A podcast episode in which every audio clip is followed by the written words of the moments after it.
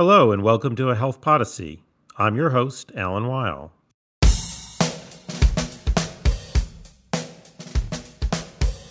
There is some evidence, including in research published in Health Affairs, that healthcare prices are lower in markets where insurers have more negotiating power. But research on this important topic has been constrained by significant data limitations. New price transparency rules have opened the door to additional analysis of negotiated prices, allowing us to better understand what drives the prices providers are paid. Are health insurers with more market power able to negotiate lower prices for hospital services? That is the topic of today's episode of A Health Podyssey. I'm here with Anthony LoSasso, professor and chair of the Department of Economics at DePaul University. Dr. LoSasso and colleagues published a paper in the May 2023 issue of Health Affairs examining the effects of insurer market power on prices paid to hospitals. They found that larger insurer market share is associated with lower prices paid, with the differences quite significant. We'll discuss these findings in today's episode. Dr. LoSasso, welcome to the program. Thank you. Great to be here, Alan. Uh, this is a great topic of interest to many. Um, but before we get into the findings, I think it's important for our listeners to be familiar with a new source of data that enables this kind of analysis and others. Can you say a little bit about the Hospital Price Transparency Initiative? What data does it now make available, and how does that help us answer questions that maybe we couldn't have answered before we had these data? The Healthcare Price Transparency Initiative uh, started in the Trump administration and um, took effect January 2020, and all hospitals were required to report their actual contract rates between insurers for all of their services. So this is uh, a remarkable it's a remarkable thing. We can talk about it more, but uh, initially, I'll, I'll, say that uh, hospitals were not super excited to uh, release this information. So it did take some time. It took a little bit of um, took a little prodding from uh, the Biden administration, I think, to get hospitals to actually uh, do the follow through necessary to put their information out there, so that researchers like me and others can have access to this. So, negotiated prices have uh, been a well kept secret, and uh, neither the payer side nor the provider side was uh, enthusiastic about sharing that and sometimes uh, barred from doing so. But here we have these new data. Now, you looked at variation across insurers, but before we even get to that dimension, uh, when you just look at these negotiated prices for certain services, which uh, did you look at and what did you see with respect to variability? Well, one of the things you, you see that, that just just hits you in the face is, is just how much variation there is uh, in uh, in contract prices uh, across hospitals uh, and within hospitals. So hospitals are are receiving uh, wildly different contract amounts from payers, and it's something that definitely comes out. Uh, and there have been some there have been some articles written about this in the popular press. Uh, we, as you mentioned, wanted to go a little bit deeper and kind of see how this related to uh, the insurer uh, market in in in states. So, just at the outset, I have to say, you know, we hear a lot about so called uh, cost shifting. The economists don't uh, give a lot of credence to this hypothesis, but certainly when you run a hospital, um, you look at the lower levels of payment by Medicaid and Medicare and say you have to charge higher prices to commercial payers to offset those low rates. But what you're saying here is there isn't just sort of a higher price paid by commercial, there are a lot of different prices paid by different commercial payers. Is that how I understand this? That's absolutely right. There's uh, tremendous variation across across payers, uh, all, all, you know, all on the private side here. So we're talking about different private insurers paying very different amounts for the same service uh, to the same hospital. It's really interesting and and kind of you know trying to think about where do these where does this variation come from? What's what's driving that? Was really one of the motivating one of the motivating factors for us as we uh, undertook this. So let's get into some of that motivation. Now, an obvious dimension, or I should say an important dimension, is that there's another entity sitting across the negotiating table from these hospitals, and it's the payer, the insurer. Um, and they bring certain uh, clout to that discussion in terms of how their decisions uh, to include the hospital in the network and uh, what rates they're going to pay. Uh, it's a complicated transaction. So, what did you find about the role of the insurer and their market power in these uh, prices? I think to step back a moment, uh, one thing that is really important to note when we look at the, ins- the health insurance market is that it is very concentrated. Maybe that's not uh, a surprise to a lot of your uh, listeners and to health affairs readers, but fully a third of states have uh, the top insurer in the state with a market share in excess of 70%. It's very concentrated, uh, and, and I think maybe contrary to what some people think, it's predominantly dominated by the blues uh, so Blue Cross Blue Shield insurers are the top insurer. This is according to, we didn't do this, but this is according to Kaiser Family Foundation information. The, the top insurer for 40 of 50 states are blues. Uh, and in many cases, it's, it's quite enormous. In at least a handful of cases, we're talking 90 plus percent of the large group uh, market is uh, is a single insurer. You know, I have seen in the local paper where I am sort of these uh, these fights right at the end of the plan year about whether the local hospital is going to be included in the network of a particular large carrier that serves a lot of people in the area. So, is that uh, that concentration basically means that that carrier can decide whether or not a large number of people are going to get services at that hospital. That seems like a strong negotiating power, but but the hospital has a lot of local uh, support, and so they bring their own uh, negotiating power here. So how does this all play out? Yeah, so uh, no, that's a great that's a great point, and it and it is super complicated. Of course, I mean, you know, you have basically, as you alluded to, uh, this bilateral bargaining process that's going on, and it is, um, you know, each side taking their relative weight in their respective markets and saying, "You have to negotiate with us. You can't. You can't avoid us. You need us." And they're both saying that to each other.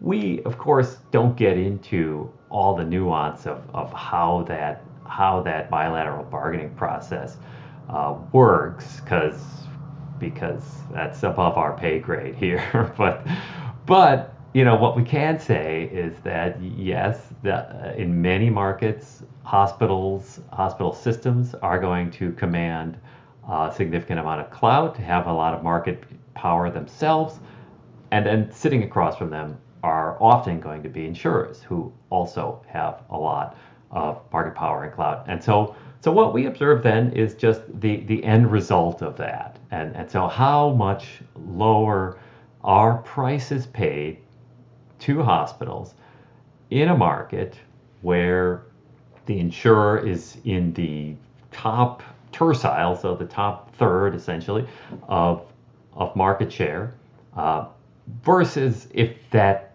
everything else was the same, but you were in a market where the insurer had uh, market share in the lowest tercile.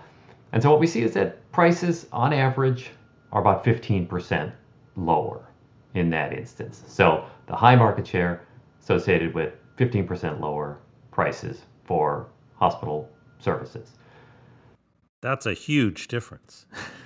it is big. It's it's big, and but you know I I, I struggle a little bit, and my co-authors as well on on well is it big? I don't know. If you're a hospital that has 90, if, sorry, if you are a, an insurer that has 90% of the market, um, is is 15 big? I, I, I don't I don't actually know. I'm not sure what to benchmark that against. but it's certainly interesting, and, and, you do see you do see variation across uh, type of hospital. It's a smaller difference for not-for-profits. Uh, it's a considerably bigger difference for for-profit hospitals. So I'm really uh, I appreciate the humility about whether 15 is uh, the right number, even if uh, we can agree that it's a lot of money. Uh, but let's talk about the implications of these findings and your last note about uh, hospital ownership. We'll dig into those topics in a little more detail after we take a short break.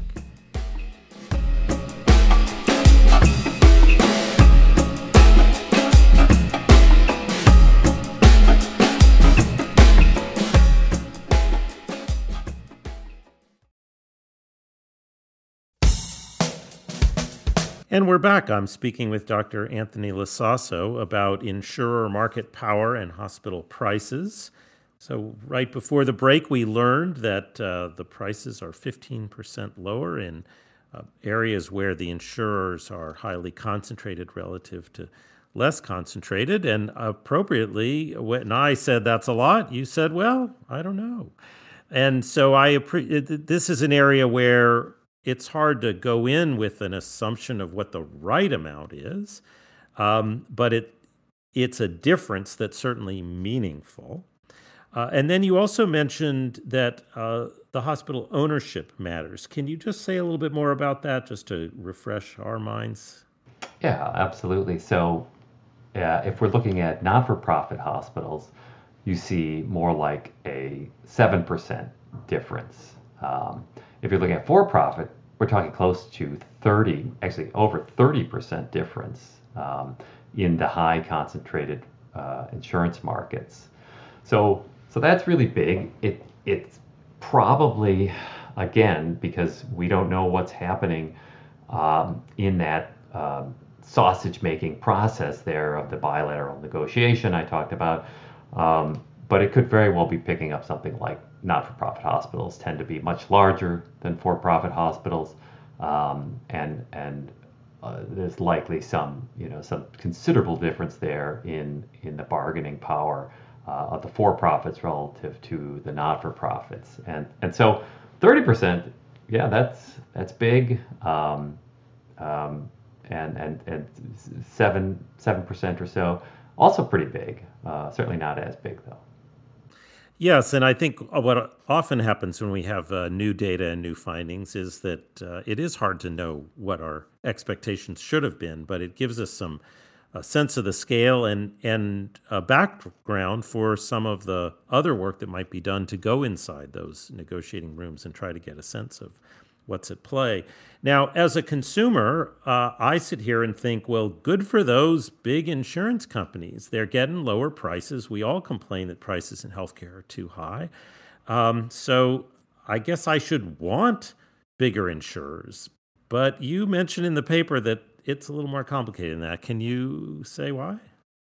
Yeah, so on the surface, you might say, yeah, lower prices. That that's good. Um, yeah, those hospitals have it coming, right? But uh, but no, the real question I think is, um, what does the insurer do with uh, that that fifteen percent uh, lower price that they pay? Do they, you know, if they're passing it on to you, the consumer, in the form of fifteen percent lower premiums, well then yay, that's that's a good uh, that's probably a good outcome. But there's no there's no guarantee that that's happening, uh, and I also I also don't I can't sit here and assure you that it is happening because I don't know the answer to that question. I think that's that's a great question for future researchers to to, to dig into.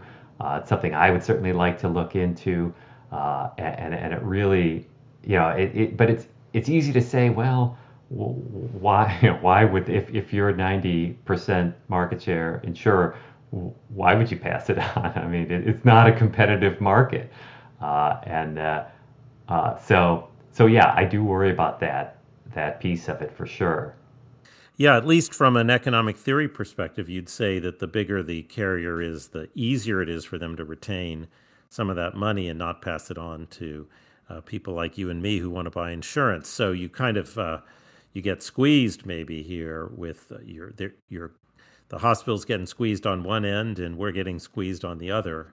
Uh, at least that's a possibility. I understand the data don't demonstrate that uh, with clarity. So, um, look, these new data throw sort of the whole negotiating environment into a different state. And I acknowledge that the data are still new, they're imperfect, they're gaps, they're not all hospitals. There's all kinds of things we don't have here. But as you pointed out at the outset, there's a lot of resistance, particularly by the hospitals, to release these data.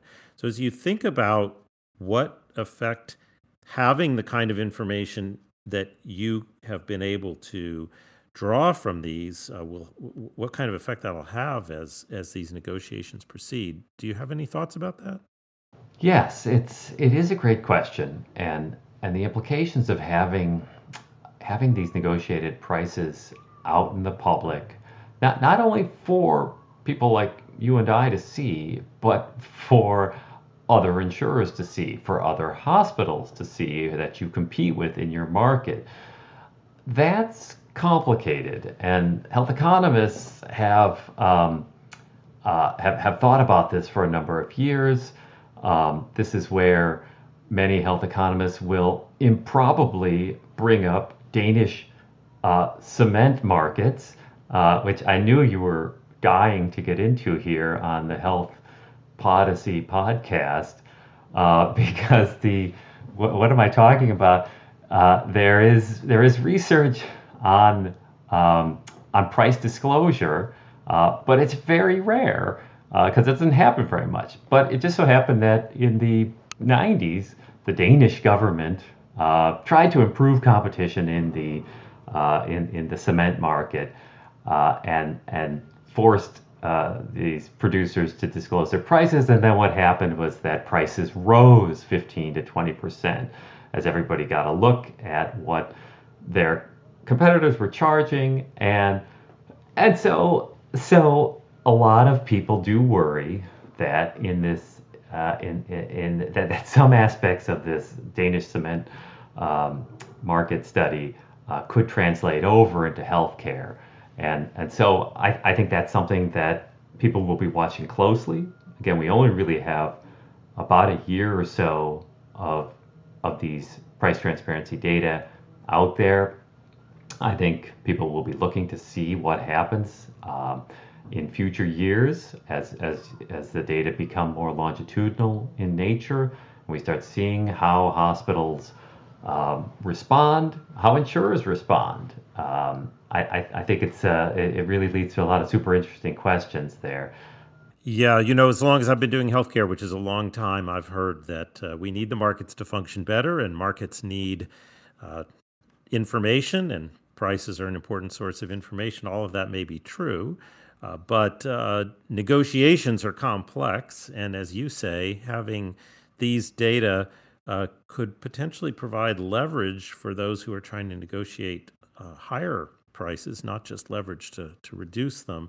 And we really don't know how that's going to play out. So, as we come to our close here, um, we've both mentioned a number of times how new these data are and how many questions they raise. I wonder if you could say a little about what's next on your uh, question list uh, to try to work with these and maybe other data to give us more understanding of how these markets function. Well, I, I certainly already mentioned that. I, I think the real big question uh, is how do these price differences translate into premium differences? That's something I would uh, uh, uh, that I am looking into and would love to continue to explore. Uh, I, I uh, am already really interested to see if um, if if the data for individual hospitals can be can be put together. Maybe for it might only be for the uh, early reporters, and, and and to see if you could build uh, if one could build more of a longitudinal uh, data set that, that shows prices over time for the same procedures to the same payers. Uh, so I, I, think those are two areas that um, I think are really interesting uh, uh, for me personally. Um, I, you know, I, I, I think it's, you know, I, I guess a question back to, you know, you raised it around, well, can consumers benefit from this? Um, certainly not in the form that they take now. The hospitals put a, a lot of huge files, very difficult to, very unwieldy, very difficult to work with.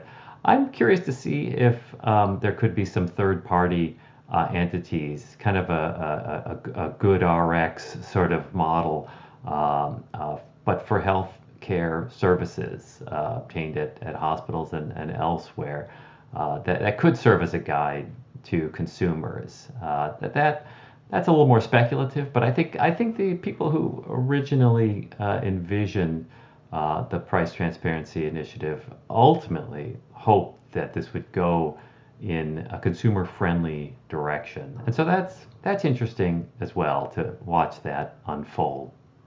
Yes, well, uh, we have only seen the beginning, and uh, it's uh, great to think about what the potential is here and to not mistake the short-term uh, lack of usability with the potential for long term applications far beyond what we have today.